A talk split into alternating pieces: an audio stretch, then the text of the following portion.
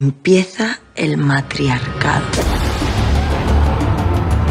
Está no ar o podcast Roda de Cinema. I am not in danger, Skylar. Why so serious? Eu estou grávida de Luiz Carlos Prestes. Foi isso? Não sei, só sei que foi assim. To poison and destroy my brother. Amélie Poulain. Llamándome Tokio. Tadinho, caralho, meu nome agora é Zé Pequeno, porra.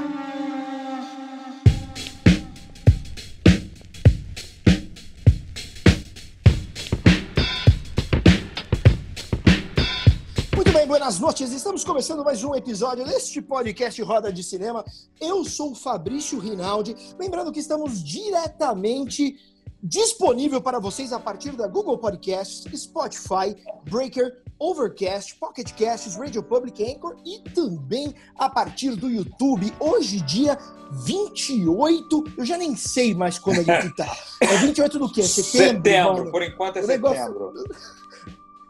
Eu já não sei mais que ano, eu já não sei mais que, que, que universo, se eu fui para um paralelo, se eu tô num outro, eu já não sei mais nada, velho. Ó, vocês já ouviram aí o nosso convidado, já deu aqui uma palhinha da voz dele, mas vamos direto para as nossas apresentações. Hoje na bancada temos ela, como sempre, aqui nossa integrante fixa desta bancada, essa pessoa que ela, ela se produz, ela é atriz, ela é apresentadora, ela que é maravilhosa. Débora Delta, boa noite. Boa noite, querido. Boa noite a todos. Sempre muito bom estar por aqui, né? Trazendo mais informação sobre cinema, sobre cinema nacional. E vamos de bate-papo aí com o nosso convidado de hoje. E hoje temos uma, uma convidada também para a bancada especialíssima, hein? Eu sou um pouco suspeita em falar, mas deixa ela se apresentar aí, deixa ela se apresentar. É, você, você é amiga dela, né? É. Mas hoje nós temos na nossa bancada aqui, diferente. Né, Débora? Débora é bem suspeita. Mas hoje nós temos na nossa bancada, substituindo o nosso integrante fixo, que ele teve um problema. Aliás, hoje é o dia, gente. Só, só- o meu computador, vocês estão vendo hoje que eu tô diferente aqui no formato. O meu computador, cinco minutos antes da gente mandar o link pro nosso convidado, o meu computador decidiu atualizar. Ah, Ele tomou conta, velho. Velho, você não tem noção. Você não Eles tem noção do negócio. Eles estão vida pró- própria, eles vão dominar esse, esse negócio. Aliás, tem um filme Dilema das Redes incrível que fala que isso é verdade. Mas vamos lá. A nossa segunda co- é, convidada, não, nossa segunda integrante aqui da nossa bancada, ela é atriz. Ela até vai comentar rapidamente um pouco do projeto que ela está participando, mas ela é uma atriz espetaculenta. Já trabalhei com ela como ator também. É ela, Kátia Kalil. Boa noite, minha querida maravilhosa. Oi, gente, boa noite. Obrigada pelo convite para estar aqui nessa noite para falar de cinema, que é uma coisa que eu amo, e para falar de roteiro, que é uma profissão que eu admiro muito e sou aspirante a. olha aí, que beleza. É. E, bom, o, o que o, Fabrício falou para comentar um pouquinho rapidamente, que tô eu e a Débora, que também está aqui nessa bancada, envolvidas em um projeto com a Unicef, que é um projeto voltado ao público jovem, especialmente, para falar de temas relacionados aos direitos das crianças e dos adolescentes.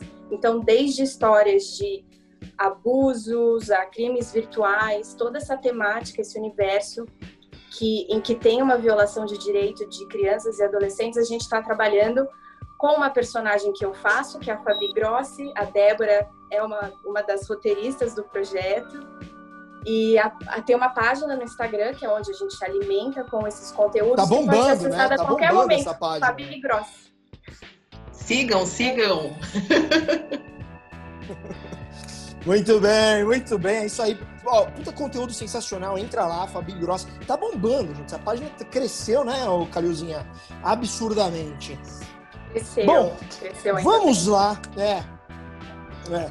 Vamos lá, então. Já vou apresentar nosso convidado. Esta pessoa, gente, que está aqui hoje, vocês não têm noção. O prazer imenso que eu tô de conversar com esse cidadão aí, que já falou aqui com a gente.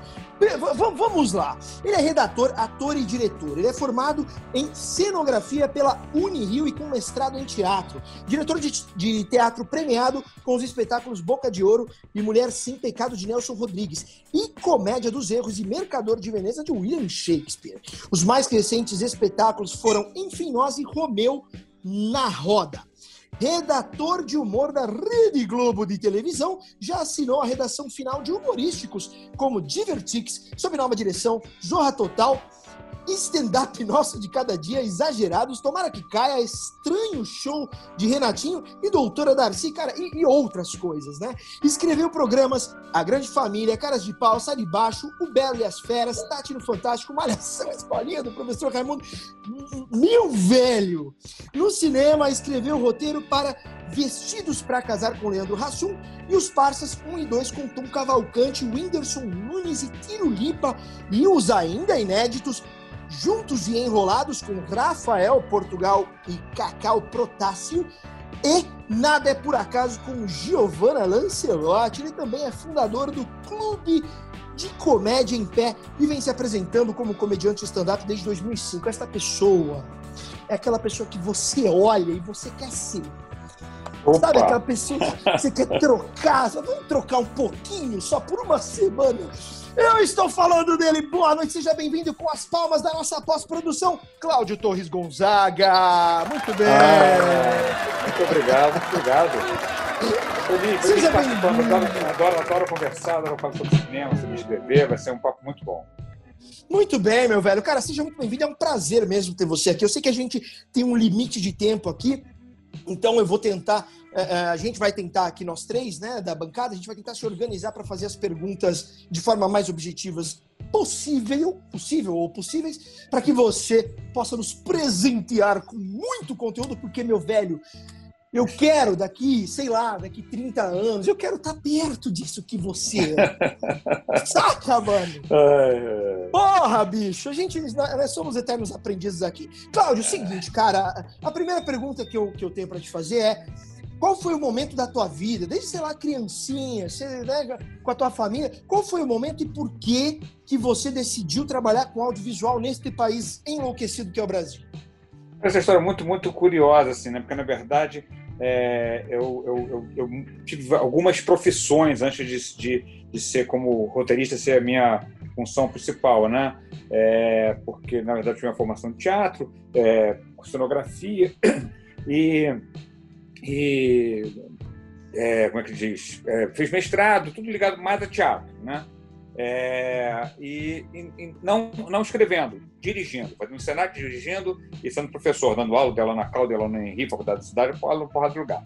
Aí, aí eu, eu comecei, eu jogava uma, uma, uma, uma pelada com os amigos e, e resolvi é, escrever uma crônica da pelada e aí uhum. eu tinha uma, uma lista de e-mail, não era nem, nem WhatsApp, nem lista de e-mail, que eu mandava essa crônica. E todo mundo falou, pô, Claudio, você escreve bem. Você...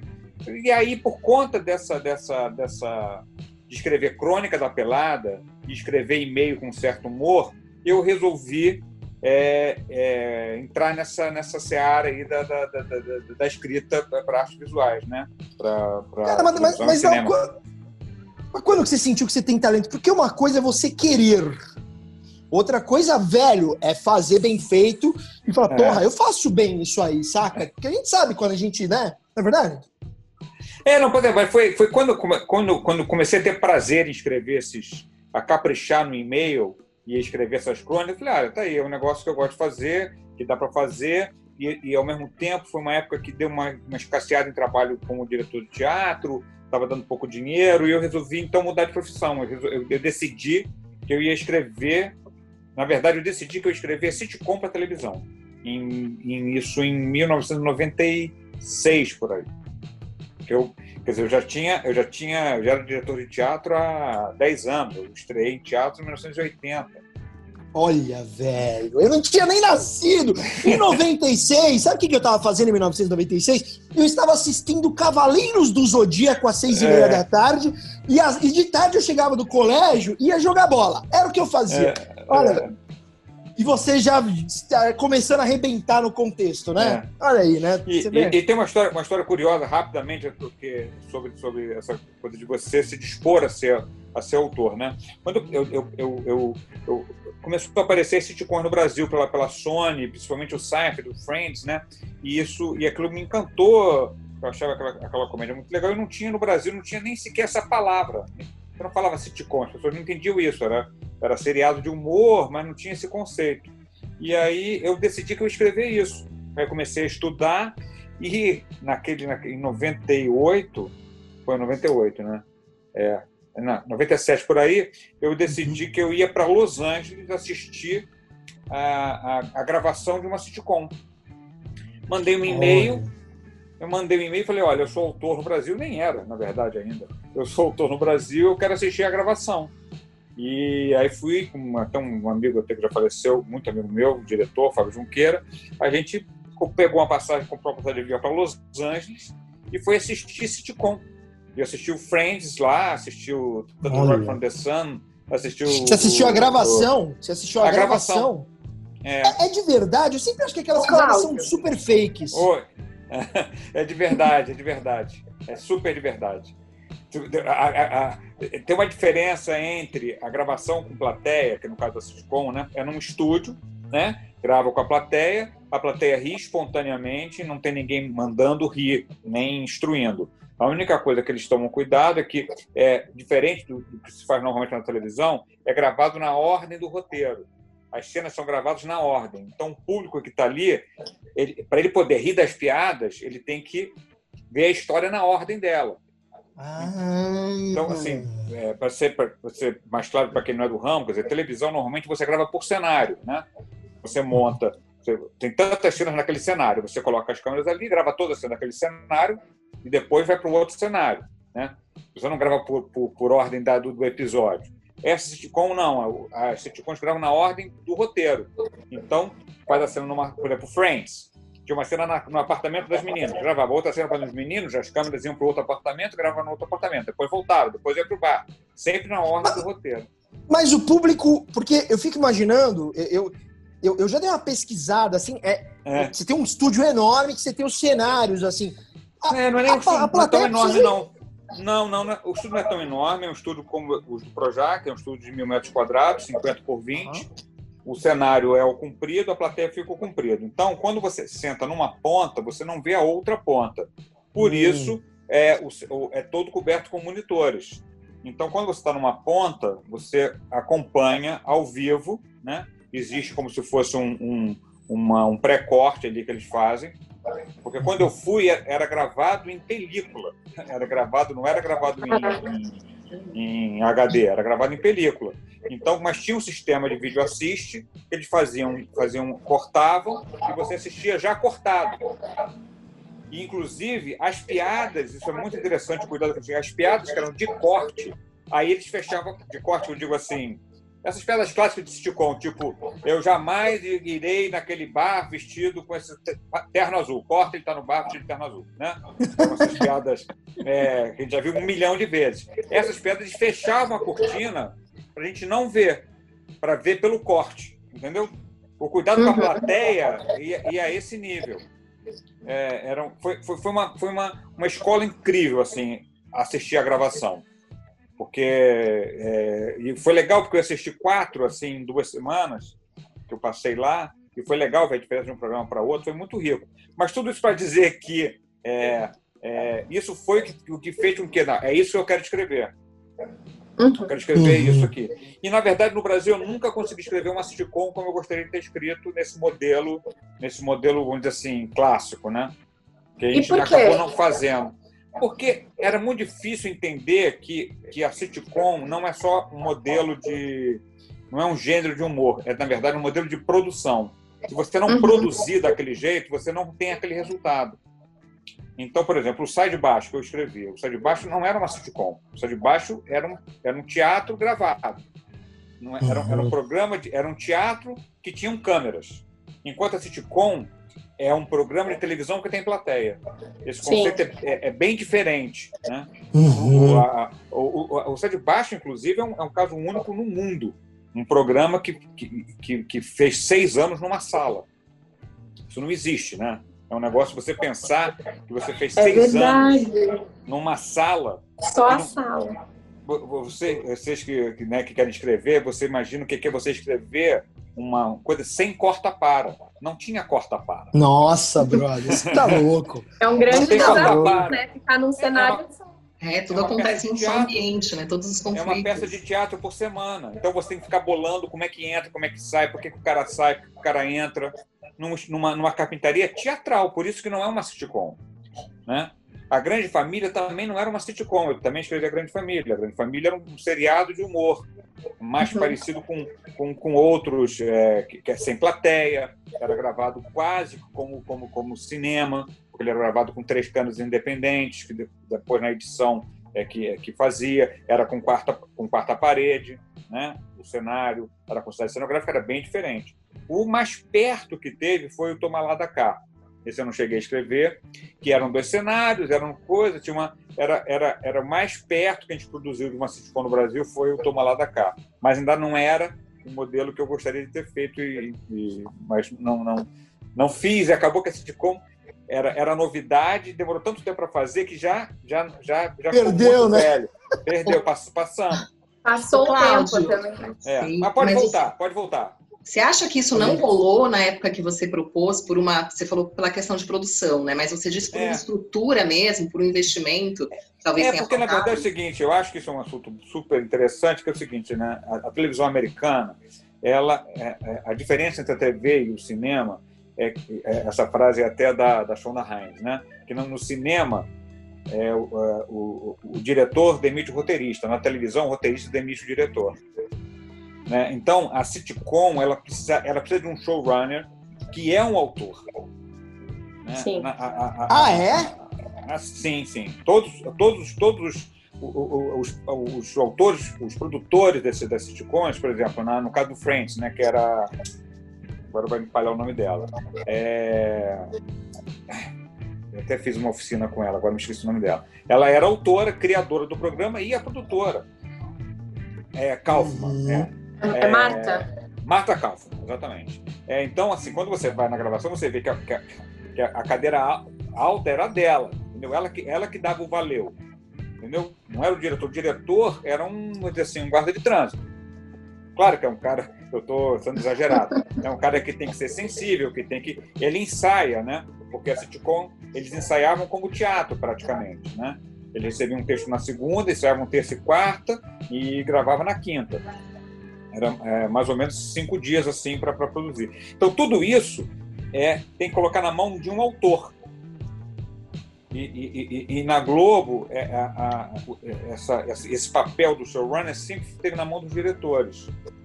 É, uhum. É, então isso inviabilizou que, que, que, que, fosse possível fazer um projeto de autor, entendeu?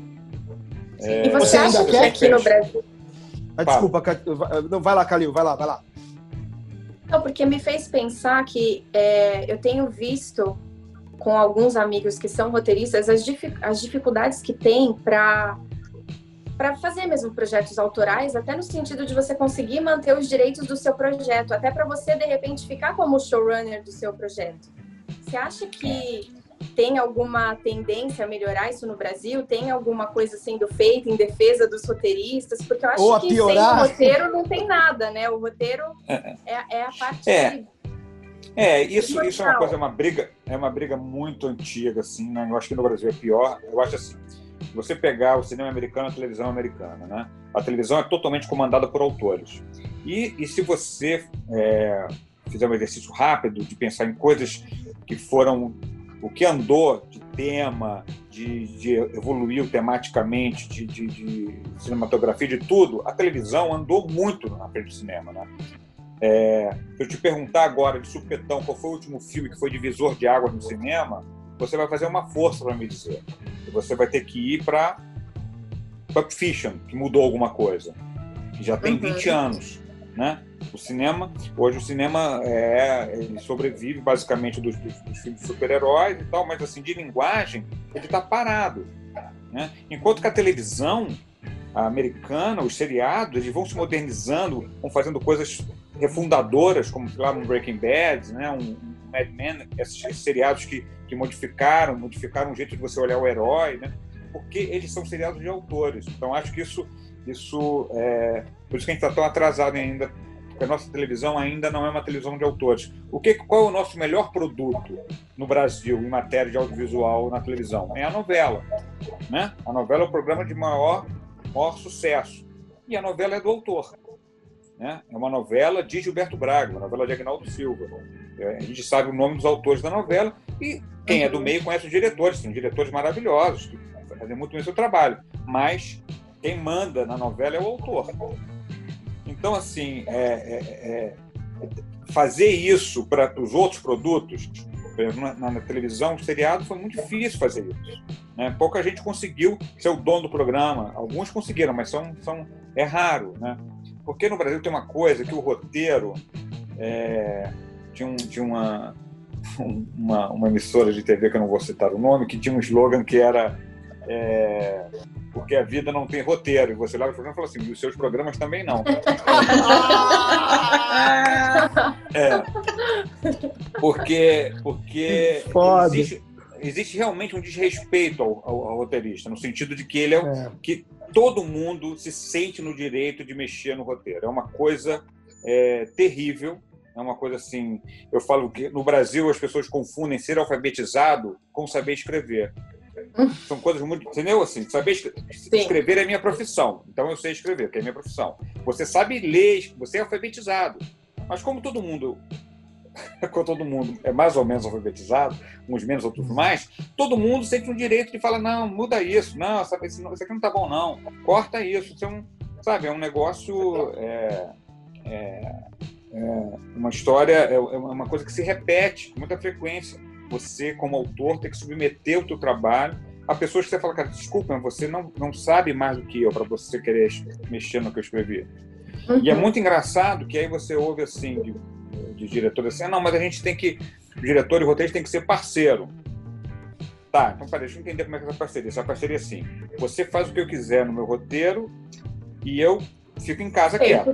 É, porque, é, é, que parceria, parceria. É, é, você, você aceita eu ir no set e mandar você trocar uma lente de uma câmera? Não, não faz, não faz com 25, não. Põe uma 50, em vez de colocar a câmera ali, põe a câmera ali naquele outro lado. Você vai aceitar que eu vá para o set fazer isso?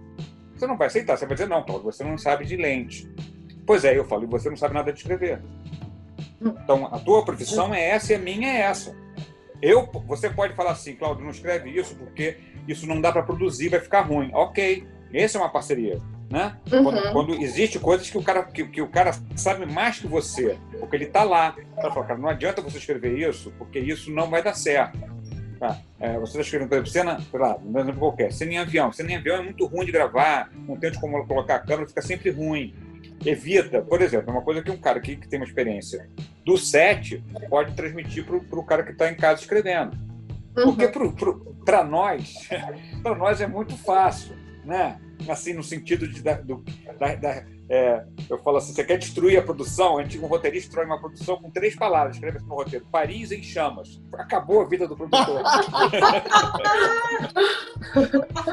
Olha, eu, eu como produtor, eu colocaria uma maquetezinha, fazer uma coisa tosca.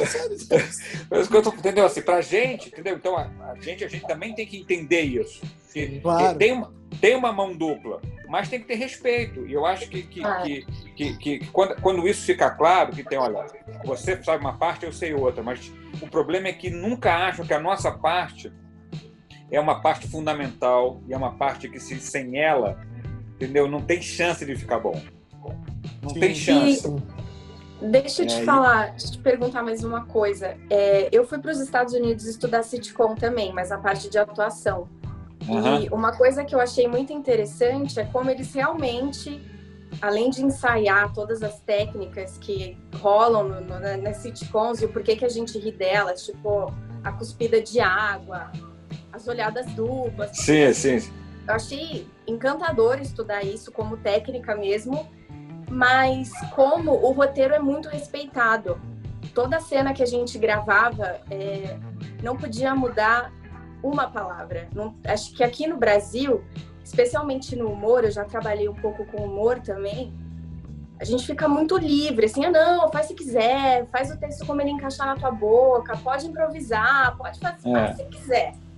E aí a gente chega e às vezes eu sinto isso assistindo algumas coisas de humor nacional. Eu sinto que parece que saiu um pouco desse controle e entrou no lugar de improviso dos atores É, é. e vira essa, né, essa lambança.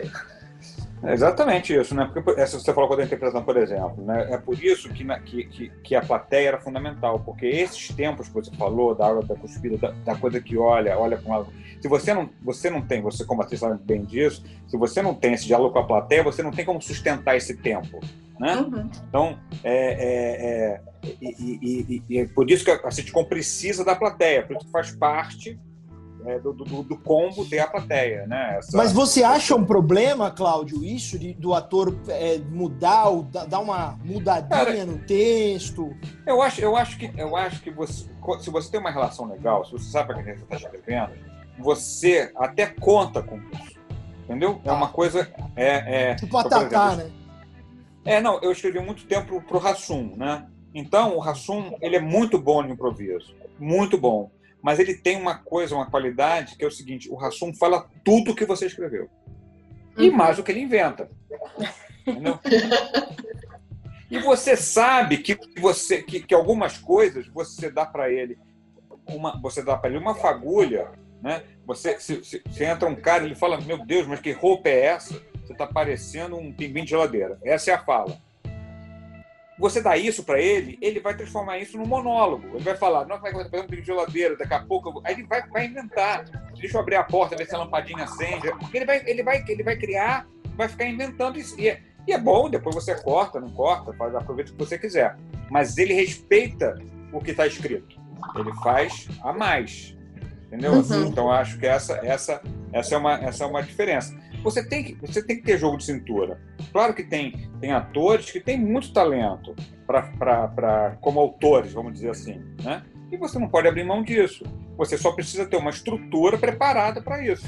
Né? Então você sabe que aquela cena você vai criar uma situação em que, se você tiver um ator que é bom de improviso, que é bom de coisa, ele vai acrescentar. Mas tem que ser feito com uma, com uma, com uma, uma disciplina. Não pode contar com isso. Não, ele escreve de qualquer jeito que lá na hora a gente inventa. Uhum. Cara, não. Fala, não, desculpa, conclui. perdão, É, perdão. porque aí vai, aí vai, aí vai dar ruim, entendeu? É, isso- Eu, eu, eu, eu gravei, cara, como ator também, um filme com o Gregório. É, nossa, como é que chamava, meu Deus do céu? Era um filme que ele era paulistano e era carioca, junto com Alice Falcão, o Caruso. Enfim, eu não lembro qual era o nome do filme. Mas é impressionante como ele fazia exatamente isso que você está falando. Ele tinha um roteiro, então preparava a cena para ele gravar as falas dele. Ele falava, ele dava as falas e ele ia criando em cima. E o termômetro do que funcionava era a equipe que estava ao set, redor, o set. E, e aí falava, vamos gravar de novo. Aí o diretor pedia, ele falou, coloca mantém isso que você fez. é, e ele ia tudo bem. Eu achava do É. caramba. Falei, porra. Não, isso é, isso, é, isso é bacana, isso é bacana. Mas é, só para completar um instante da sitcom, que é interessante quando eu vi a gravação, é que é, algumas, algumas, alguns finais de cena tinham opções já escritas. É, então, é, o, o- quando a plateia ali não, não, não funcionava, você via que eles regravavam com um final diferente, mas que já estava escrito. Já estava. É, ele já tinha, já tinha uma noção que aquele final. ele, hum, talvez precise de outro. Hum. Não tem a força para fazer um punch de, de final de cena e tal. Então já tinha isso, já tinha isso previsto. Eu acho que tem que, ter- tem que ter equilíbrio, né? Você tem que, tem que estar aberto, porque é bacana, mas tem que ter respeito. Assim, tem- entendeu? É, é, o- é a, a- a gente, quando escreve, fica colocando a palavra na ordem certa da frase. Não, é- essa frase vem para cá, começa por aqui, corta para ficar chutinho. pra- Ah, é isso, a frase é essa. E o cara falar de qualquer jeito é muito triste. Dá uma É. dorzinha no coração. É muito Eu triste, é imagino, muito acho que o im- improviso fora do contexto, né, ainda mais no humor, foi o que você falou, às vezes uma palavrinha ali já muda o time, já perde a piada, enfim, já vai para outro caminho. Então acho que é esse equilíbrio mesmo, né, de saber É. improvisar, mas dentro do contexto. É. O o a, a- tradição brasileira, assim, né, até eu estava comentando isso, a gente não tem muito, o público brasileiro não tem muita tradição, vamos dizer assim, do, da esgrima de diálogo, né? Daquela piada que é construída em que você tem um, dois, três, quatro, cinco, pá, piada, né? Que você tem que acompanhar aquela linha de raciocínio para ter o punch, né? Que é o que é a alma da sitcom, né? A gente, o público brasileiro, é muito mais um público de comportamento de personagem do que de estar de, de, de, estar prestando atenção. O nosso público é muito disperso. Né? A gente, por, por, que, que, por que, que no Brasil o bordão é um sucesso? Né? Foi um sucesso e ainda funciona o bordão. Porque você precisa prestar muita atenção, porque você já sabe o final da piada. Né? É, parece um contrassenso, né? Mas é, Loucura, mas isso, né? É, mas é, é, é mas quando você fala sobre humor, ah, não, humor é a surpresa, humor é, é, é você é você vir, é você fazer um twist inesperado. Falei assim, ah, tá, mas e o, e o bordão? Que é a mesma piada, sempre, e, e, as pessoas riem sempre da mesma piada. Né? É, é um outro tipo de técnica. E eu acho o mágico, cara, o mágico do bordão, eu acho isso sensacional, porque ele, ele é de um poder tamanho e muitas vezes você não lembra o nome do ator, você é. não lembra o nome do personagem, você não lembra a emissora, você, você não lembra, mas o bordão Não, não é só. lembra. Tem mais, né? Gente que não viu, que não tinha idade para aquilo, e aquilo marcou de um jeito que mesmo gerações que não viram acabou ficando, né? E tá aí. E aí o bordão é um exemplo, é um exemplo clássico que se você não tiver, não for uma, um trabalho do, do ator, do comediante junto com o autor, é impossível. O bordão ele é do, da entonação. Então é, é muito difícil escrever um bordão, porque você não consegue, por exemplo, né? Eu escrevi o Zorro durante muito tempo. Tinha um bordão que ficou, que era, que era o, o Neto da Capitinha que falava morreu. Como é que você escreve morreu? Você não escreve. Escreve. Claro, esse bordão foi inventado por ele. A gente, a gente, a gente arrumou ele no sketch, mas esse bordão nasceu com som. E na redação, alguns bordões nasciam com som. Então, eu tinha que estar no estúdio, não, falar, olha, esse bordão é assim. A gente imagina ele assim, com, com, esse, com esse som. Porque senão, não, não, não. O bordão escrito, né? Você escreveu aqui, mo, reticências, pausa, reu. Não dá, né? É, não dá, não dá, né? Então, porque é uma, é uma, é, é, é uma contribuição do comediante. Vários bordões né, foram, foram do comediante, mas vários deles a gente criou assim. A redação sempre teve gente que também era ator e que, e que tinha esse negócio, então a gente escrevia e eu ia para eu ia para o estúdio, ou chamava o comediante na, na redação falava: olha, a gente bolou esse quadro aqui, e, e esse bordão é assim. Claro, ele ia fazer do jeito dele, mas aquela música, né, tem um que era, que, que era a Maria Clarinha falava, vem cá, te conheço. O Vem cá, te conheço é, da, é, é, um bordão da, da, da, da, da Regina Antonini, que é uma atriz autora. E era um negócio do temperamento uhum. dela. Então a gente chamou a Clarinha e ela e aí ela, ela deu o jeito dela, ficou com, com o som dela, mas foi criado é, já com som, entendeu? Uhum, uhum. Não, é não, é um.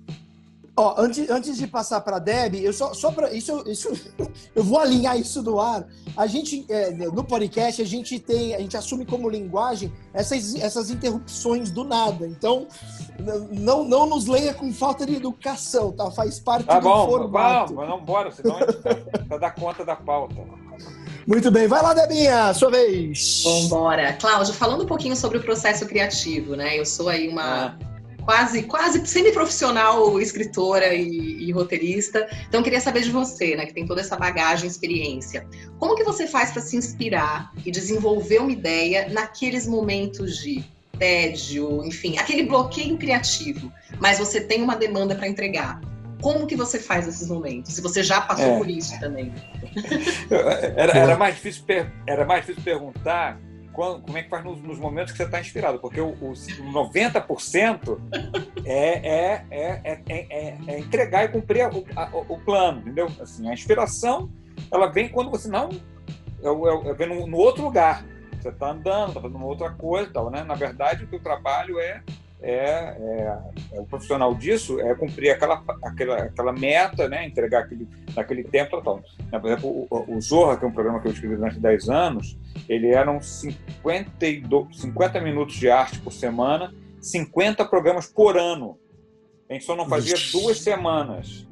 Então, assim, e tinha que entregar 50 minutos por semana de, de, de, piada, entendeu? Então, assim, não tem essa de inspiração, é sentar e escrever. Sentar Agora, e é, fazer. É, é, eu, eu uso muito uma coisa que, eu, que assim, às vezes você, você é, é, precisa quando você trabalha com os personagens, claro que é mais fácil, você tem a estrutura, né?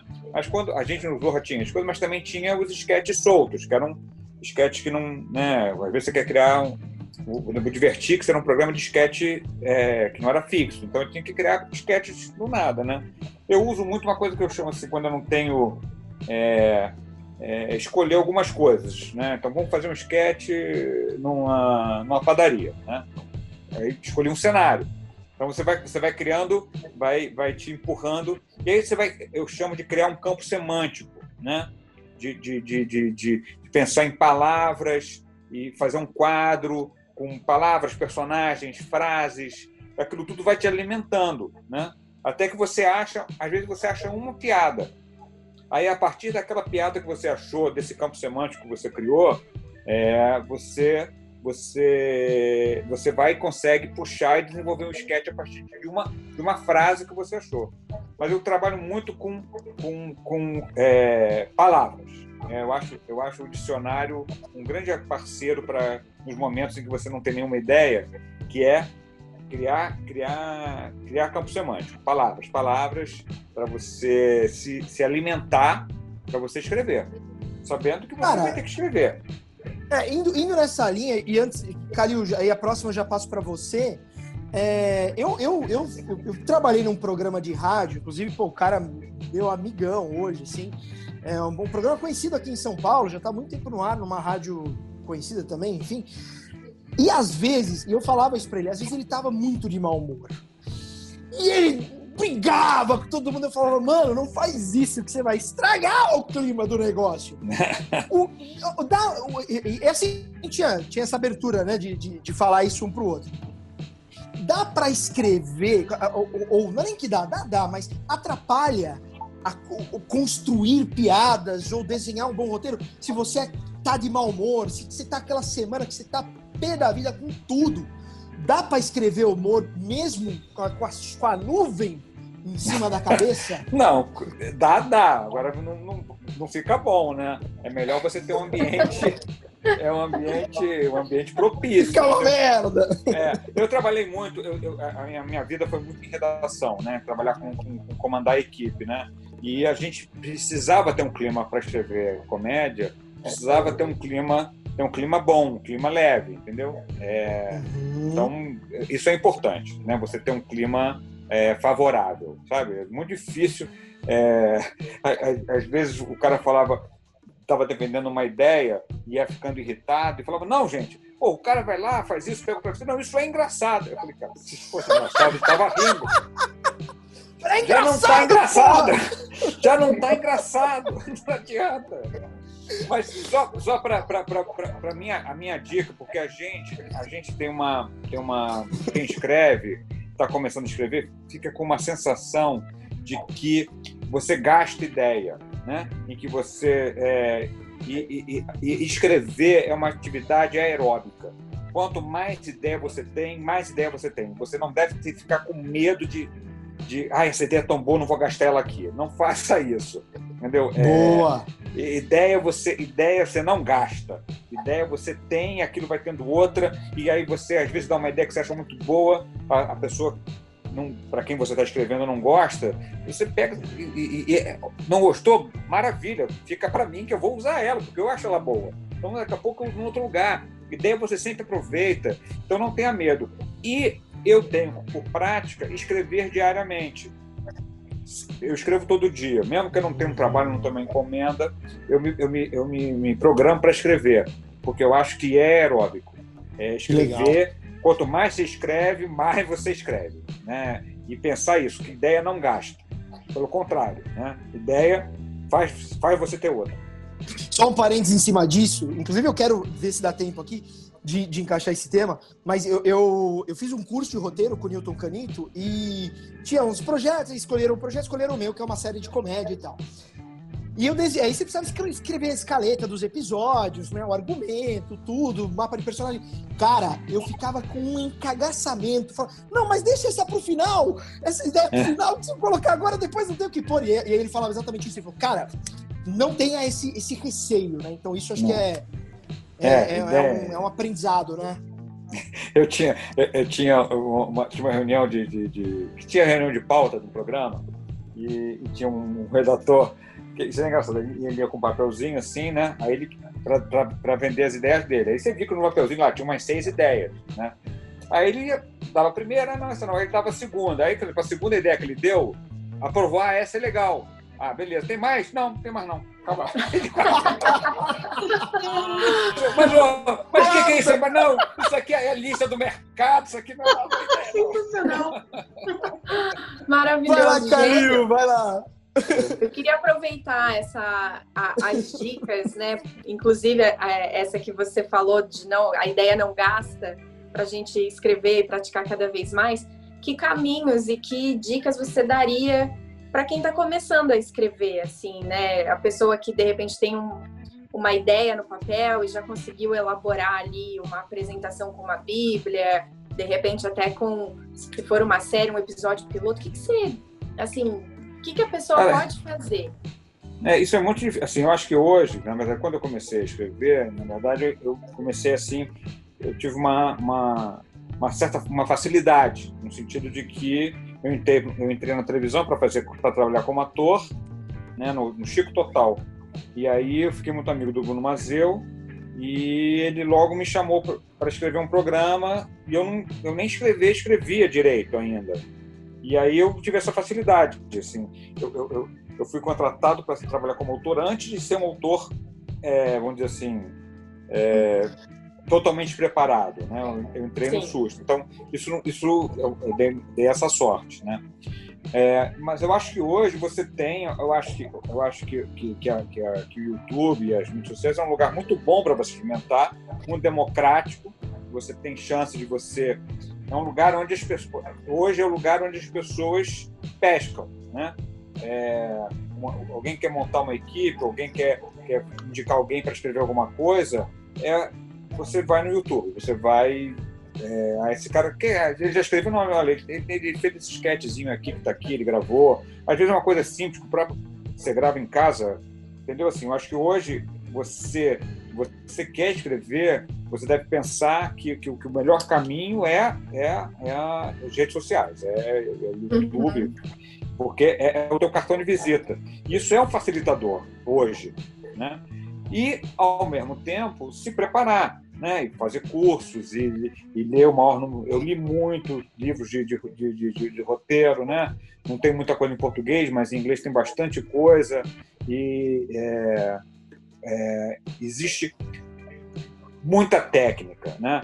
O brasileiro, de uma forma geral, tem uma resistência técnica, ele coloca a técnica de um lado e a inspiração e o talento do outro, como se fossem coisas que é, quem, é, é, quem, quem, quem, quem, a técnica inibe, como a técnica fosse um inibidor da criatividade. Né? Uhum. Enquanto que a técnica é um, é um, é um, é um pra, da tua criatividade. Né? Então, a gente, então, na parte de roteiro, então, é, se você pegar os livros de roteiros americanos, eles são é, é, é uma receita de bolo, é uma, é uma, eles são pragmáticos. Na página 1 acontece isso, na 10 acontece isso, na página 15 acontece isso, na 25 acontece isso, e assim vai. Indústria. Né? E, é, e os caras falam o seguinte: olha, eu vou te ensinar aqui a fazer um filme médio. A minha parte é essa. Você quer fazer um filme genial, aí é contigo. Agora, o médio eu te ensino a fazer. Então, ele te dá instrumento. Agora, você você querer começar pelo, pelo filme genial, não vai começar. Entendeu? Não vai começar. Você pode dar uma sorte, evidentemente. É, mas aí você não faz o segundo. Né? Isso acontece. Deu uma, deu um, né? A pessoa dá uma é. sorte, mas, mas não Sim. faz o segundo. Então, se você tem a técnica, você tem a estrutura, aí você vai a tua criatividade para é, transformar aquele teu filme médio num filme muito bom, numa coisa que você se orgulha e tal. Mas você partiu de uma técnica. Então, eu sou muito técnico. Eu acredito muito em estrutura. Né? Que você, para escrever um bom, um bom roteiro de um sketch, de uma. Na verdade, é, é, é tudo muito parecido.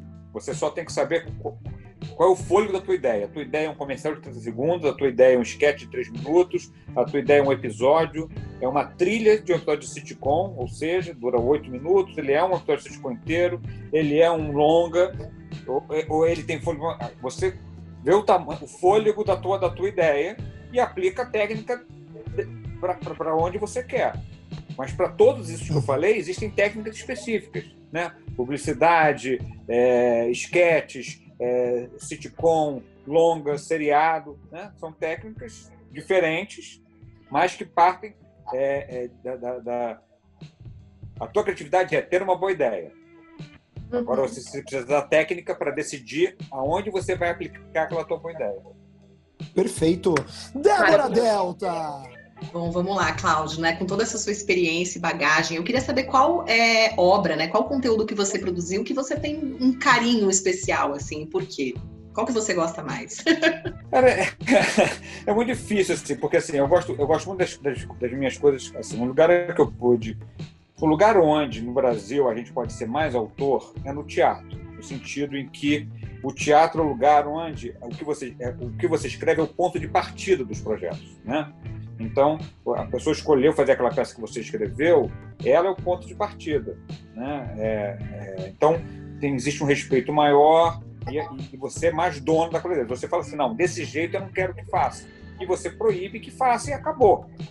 Entendeu? O autor tem essa tem essa autonomia, né? Então eu gosto muito do espetáculo, gosto muito da peça, duas peças que eu escrevi que eu gosto muito, uma que é o Enfim Nós, que eu escrevi em parceria com o Bruno Mazeu, que está em cartaz há, sei lá, por 2018 anos que ela está.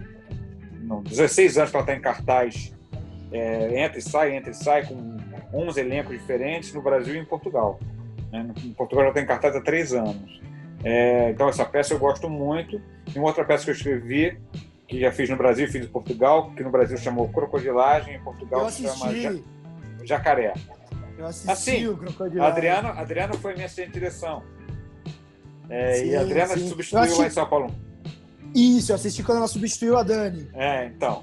Então essas, é, eu gosto dessas, dessas minhas coisas de teatro. Eu gosto muito da, da, dos, de ter a experiência de, do Zorra Total de escrever coisas que entraram para o dia a dia das pessoas.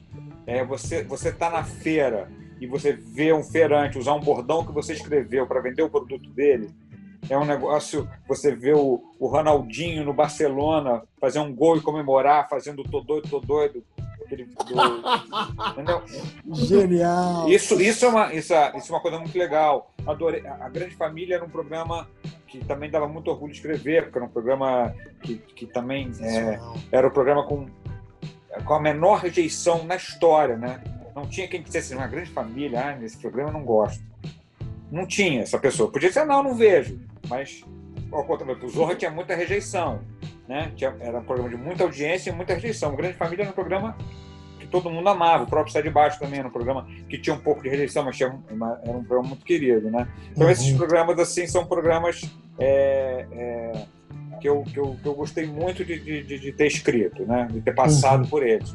E um programa que eu lamento muito não ter ficado como eu gostaria que ficasse e que eu gosto muito dos sketches, que é o Divertix, que acabou não resultando num, num, num, apesar de, de, de, do Jorginho ser um cara muito bacana e ele foi muito parceiro, mas ali alguma coisa não deu certo. Mas os esquetes eu gostava muito é, do, do, do, do, material que foi escrito. Uhum. Uhum. Cara, deixa eu aproveitar, a gente está chegando na reta final aqui do nosso, do nosso programa, então eu vou fazer a última pergunta antes de ir para o Curtinhas do convidado. É, voltando um pouco no começo, quebrando um pouco a lógica da pauta, mas uma, uma, uma dica que você daria para quem está ouvindo a gente, que o cara tem um roteiro, ele escreveu, é, eu mesmo estou nessa situação, estou com um roteiro em mãos de humor. A pessoa tem um roteiro que já está pré-elaborado de, de, uma forma. Qual, qual, qual é o próximo passo para ele fazer esse roteiro acontecer? É um pouco ambicioso demais, porque, cara, né? É, é muito difícil. Qual é o caminho? Como, como, o que fazer? Cara, o caminho, na verdade, são as produtoras, né? Você se associar com alguém, alguém que produza, né? Que, alguém que, que tenha esse contato, porque o que acontece, o caminho natural é que você entrega o teu, teu roteiro para um produtor e um produtor passa a ter um, assim, uma espécie de um, de, um, de um portfólio de coisas que ele tem para oferecer para os canais, né? Hoje em dia, né? Um produtor oferece para o Globosat, para Netflix, para Amazon, né? Para HBO, né? É, então, acho que esse é o caminho, você tentar se associar a um produtor. É, é muito difícil você, do nada, conseguir fazer um projeto teu chegar na mão de, um, de, uma, de, um, de, uma, pessoa da, da, da, Netflix que decide, entendeu? É, eu acho muito difícil. É possível. É, um conhecimento pessoal, você consegue chegar e tal, blá, blá, blá, né? é, as, as, as, as emissoras não tendem a não receber projetos. Uhum. É, porque eu, eu, eu, trabalhei 20 anos na Globo e a gente tinha essa recomendação. É, chegava projeto em envelope, a gente, a gente não abria, porque, porque o cara entrega e se por um acaso vai alguma coisa parecida com o que você fez dele para o ar, você pode ser acusado de estar tá, de tá plagiando, de estar tá roubando uhum. a ideia. Então isso, isso é, um, é, um, é um lugar muito, muito, como é que diz, terreno muito escorregadio, né? De, ah, ah, eu, eu, já, eu já, já tive que responder, não, você roubou uma ideia, porque eu mandei para a Globo, falei, cara, tudo bem, assim, você mandou para a Globo, mas eu não li, isso não chegou e a gente nem abre, né? Então, assim, é muito importante, de qualquer jeito, você primeiro registrar sua ideia na Biblioteca Nacional. Né? Exato. Isso, isso ajuda muito. Hoje em dia você faz isso pela internet, é muito fácil de fazer. Ela não garante, isso é muito importante, é, ela, não, ela não faz uma averiguação de se aquilo é inédito ou não. Ela simplesmente diz que você, nessa data, escreveu essa ideia. Se eu quiser hoje é, escrever o Vale Tudo e mandar dizer que foi eu que fiz, eu mando. Só que depois vão dizer, não, Cláudio, isso aqui já teve. Mas isso é um, quem faz isso é, uma, é, um outro processo. A Biblioteca Nacional só te garante que você mandou aquilo naquela data. Eles não, eles não averiguam se aquilo é. Se aquilo nem é tem inédito. como, né? Nem, teria nem tem como. como. Nem tem como. Até porque os critérios são muito subjetivos, né? Exato. Então, eu acho, que, eu acho que o caminho é uma produção independente em que você pode tentar é, hoje em dia, você com no celular e com um programa de edição em casa, você coloca um sketch seu no YouTube. Então, acho que esse é um caminho de você ir produzindo, né? E se você tem uma ideia mais, se você tem um filme, tem um seriado, você tem que tentar uma produtora, um contato com uma produtora. E as produtoras precisam de conteúdo. Porque o, o business dela não é criação, o business dela é produção. Produzir. Então ela precisa, exato. ela precisa de gente de conteúdo. Então o conselho é você tentar chegar num produtor.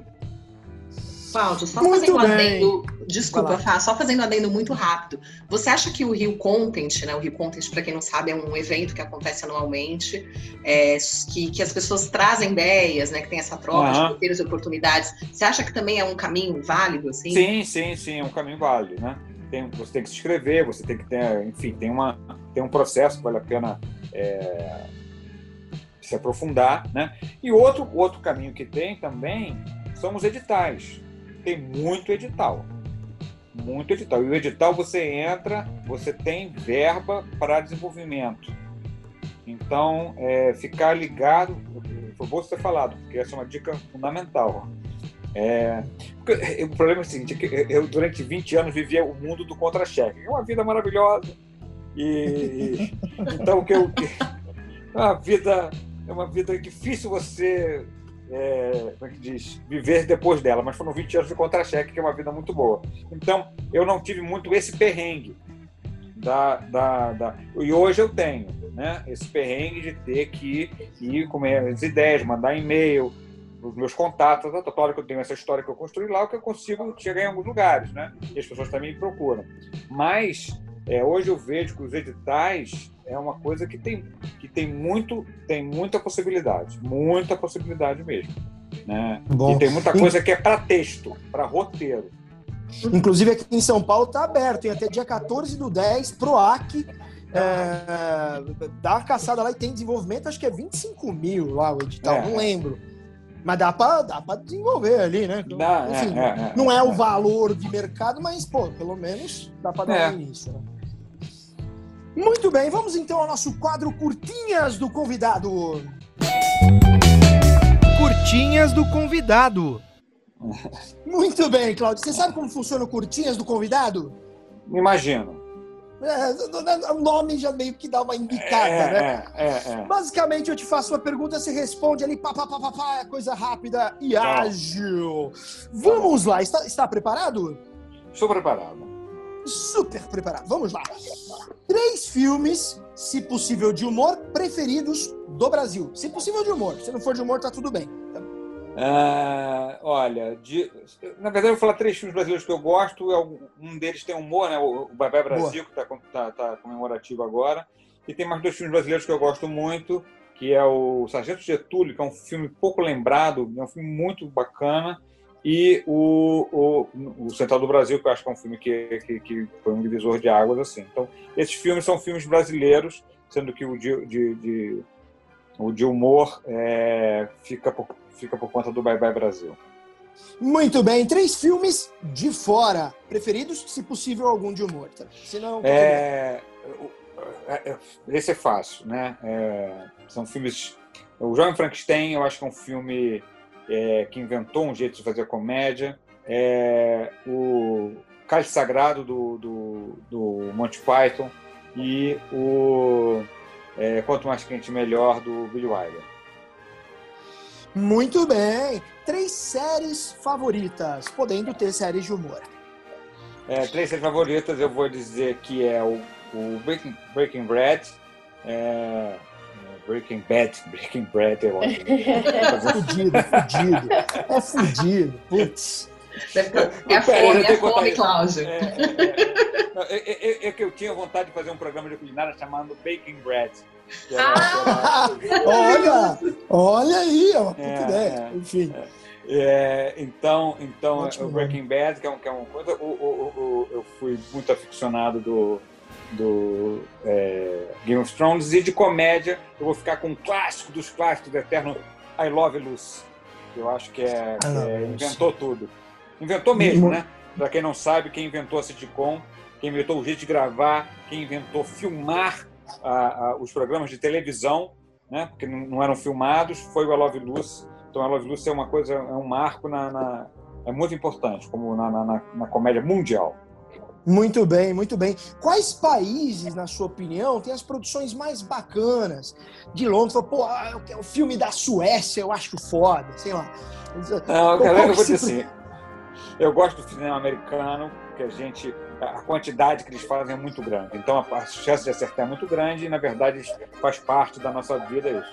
Eu gosto do, do- do cinema italiano, de uma forma, de uma forma geral, e eu não sou muito, vamos dizer assim, desses dos filmes iranianos com legenda em, em- em espanhol, e não, não é a minha praia. Eu, eu sou mais simples. Então, eu vou para cinema americano, italiano, e eu gosto dos ingleses. Muito bem. Isso não estava na pauta, mas eu vou ter que perguntar porque me desperta. Três programas de humor, de humor atuais ou do tempo passado do Brasil que você acha mais ferrado, assim. De humor. Aí, três programas que você acha que são sensacionais. Olha, eu acho assim, eu acho que o, o- o Chico Anísio de uma forma geral, então pode colocar qualquer um deles, Chico City, talvez seja um programa, um programa emblemático, né? O Balança Mais Não Cai, que é um programa que, que veio do rádio e, e- e trouxe a comédia, para quem não, não sabe disso, né? a comédia era, ela era rural, até os- quem, quem inventou a comédia urbana foi o Balança Mais Não Cai, que as pessoas moravam em casas. E aí, quando passaram a morar em prédios, isso mudou a vida de todo mundo. Então, o Balança Mais Não Cai é, uma- é um, é, é- é um marco, né? E eu acho que, que o... o é, falei dele hoje... é, é, TV Pirata, né? Eu acho que são programas é, que, que cada um no, no- no- no- no seu momento. Muito bem, muito bem. Última pergunta do Curtinhas. Você vai dizer para a nossa audiência: desligue este podcast e assista.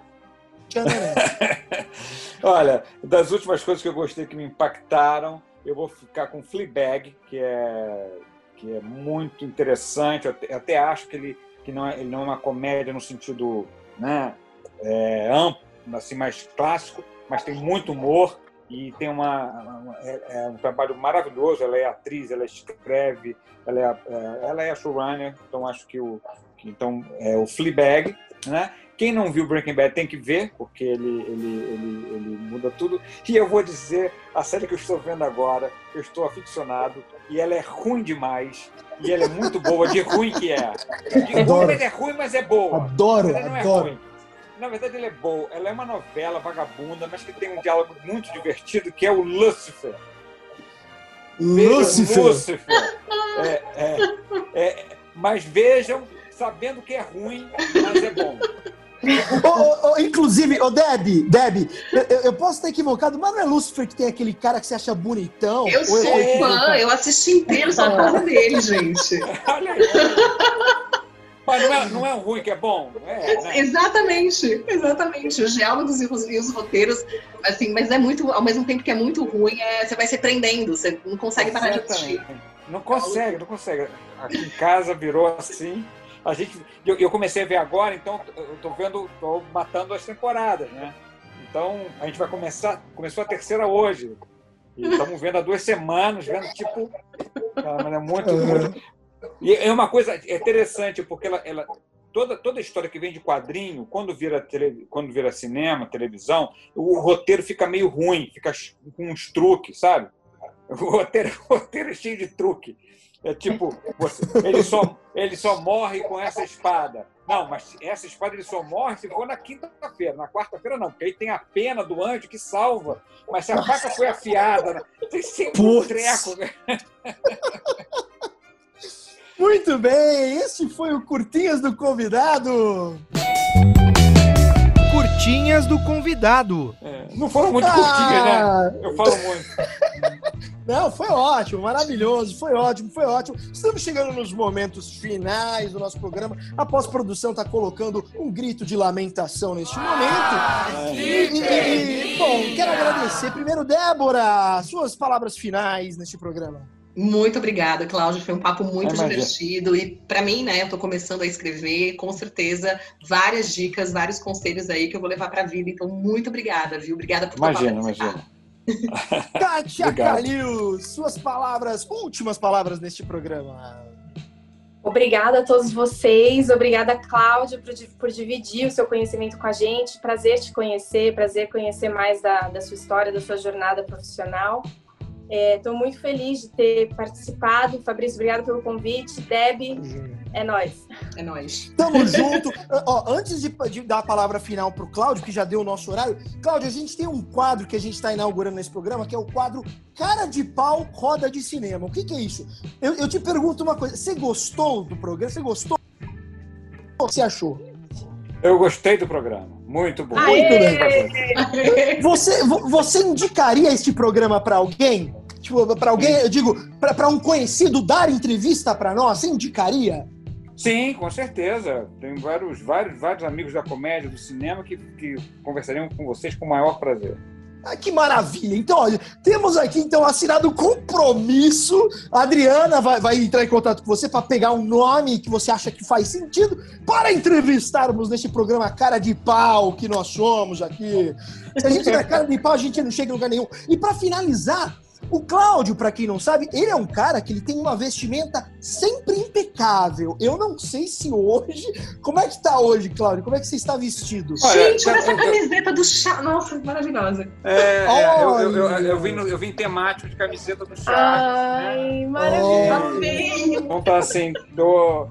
É, é, pra live a gente só se arruma da cintura para cima, né? Então, no momento. Então, Amei a camiseta. A camiseta do Chaves eu achei que foi. Que foi e, e o óculos é branco para combinar com a camiseta, que isso é um clássico. É isso que Genial. eu ia falar, cara. Isso sempre combina. Eu quero aprender isso, porque eu tô sempre muito feio. Eu sempre estou muito feio. Eu tenho esse Olha, dom. Assim. Eu gostei da sua camiseta, seu mangá aí tá. tá, tá ah, é. Ai, eu achei que árvore. Maravilhosa, a caixa acabou com a camiseta do Fabrício. Bom, Muito, bem. Cláudio, suas últimas palavras neste programa. Não, eu gostei muito, me diverti muito. é, Enfim, acho que é, o assunto foi indo e voltando, mas foi muito bacana. É, é, A gente nem falou porque, além de tudo, eu sou comediante de stand-up. E aí tem uma coisa interessante que é como eu usei os. A gente pode marcar uma outra conversa para como o stand-up cruza, cruza com roteiro, e como eu testo piadas que eu testo no show, que eu uso em roteiro, é uma coisa interessante. E então, é, eu tenho, eu tenho, eu sou, tô lá nas redes sociais com arroba Clatogon, é Cláudio Torres Gonzaga, Clatogon, tem no Instagram, é, por favor, me sigam lá. E eu gravo, eu- a gente tem um programa, eu tenho um grupo que chama Sala da Comédia, sou eu, Bruno Mota, Marcelo Mansfield e o Diogo Portugal, somos assim os dinossauros do, do, do stand-up. E a gente faz um programa que também é um podcast, é, que, é o, que é o Sala da Comédia, que está na Olá Podcasts. Então a gente, a gente grava, hoje eu gravo, segunda-feira, a gente grava toda segunda-feira às 9 horas, e a gente faz ao vivo no YouTube e depois fica o podcast. A gente grava o Sala da Comédia, que tem uma primeira parte que chama Piada em Debate, que a gente é, é, debate piadas clássicas, e, e depois.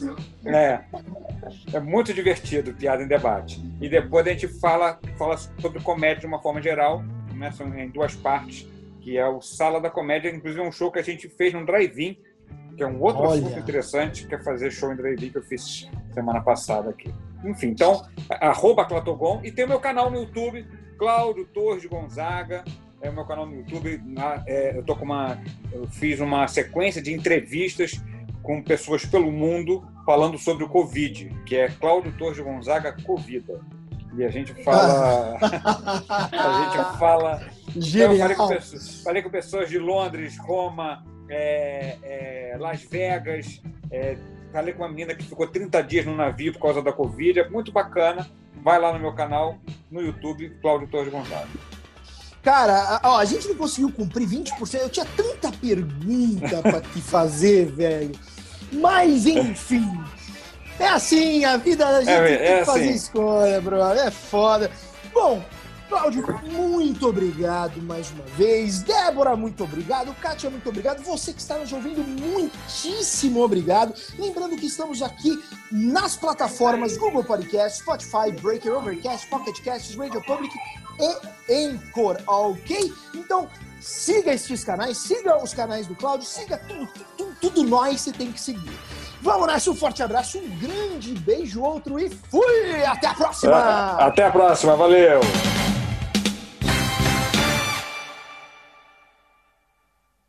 This is Sparta! E este foi o podcast Roda de Cinema. I am not in danger, Skylar. Why so serious? I see dead people. Eu estou grávida de Luiz Carlos Prestes! I am the danger. foi isso? Não sei, só sei que foi assim. Hasta Tadinho, caralho, meu nome agora é Zé Pequeno, porra.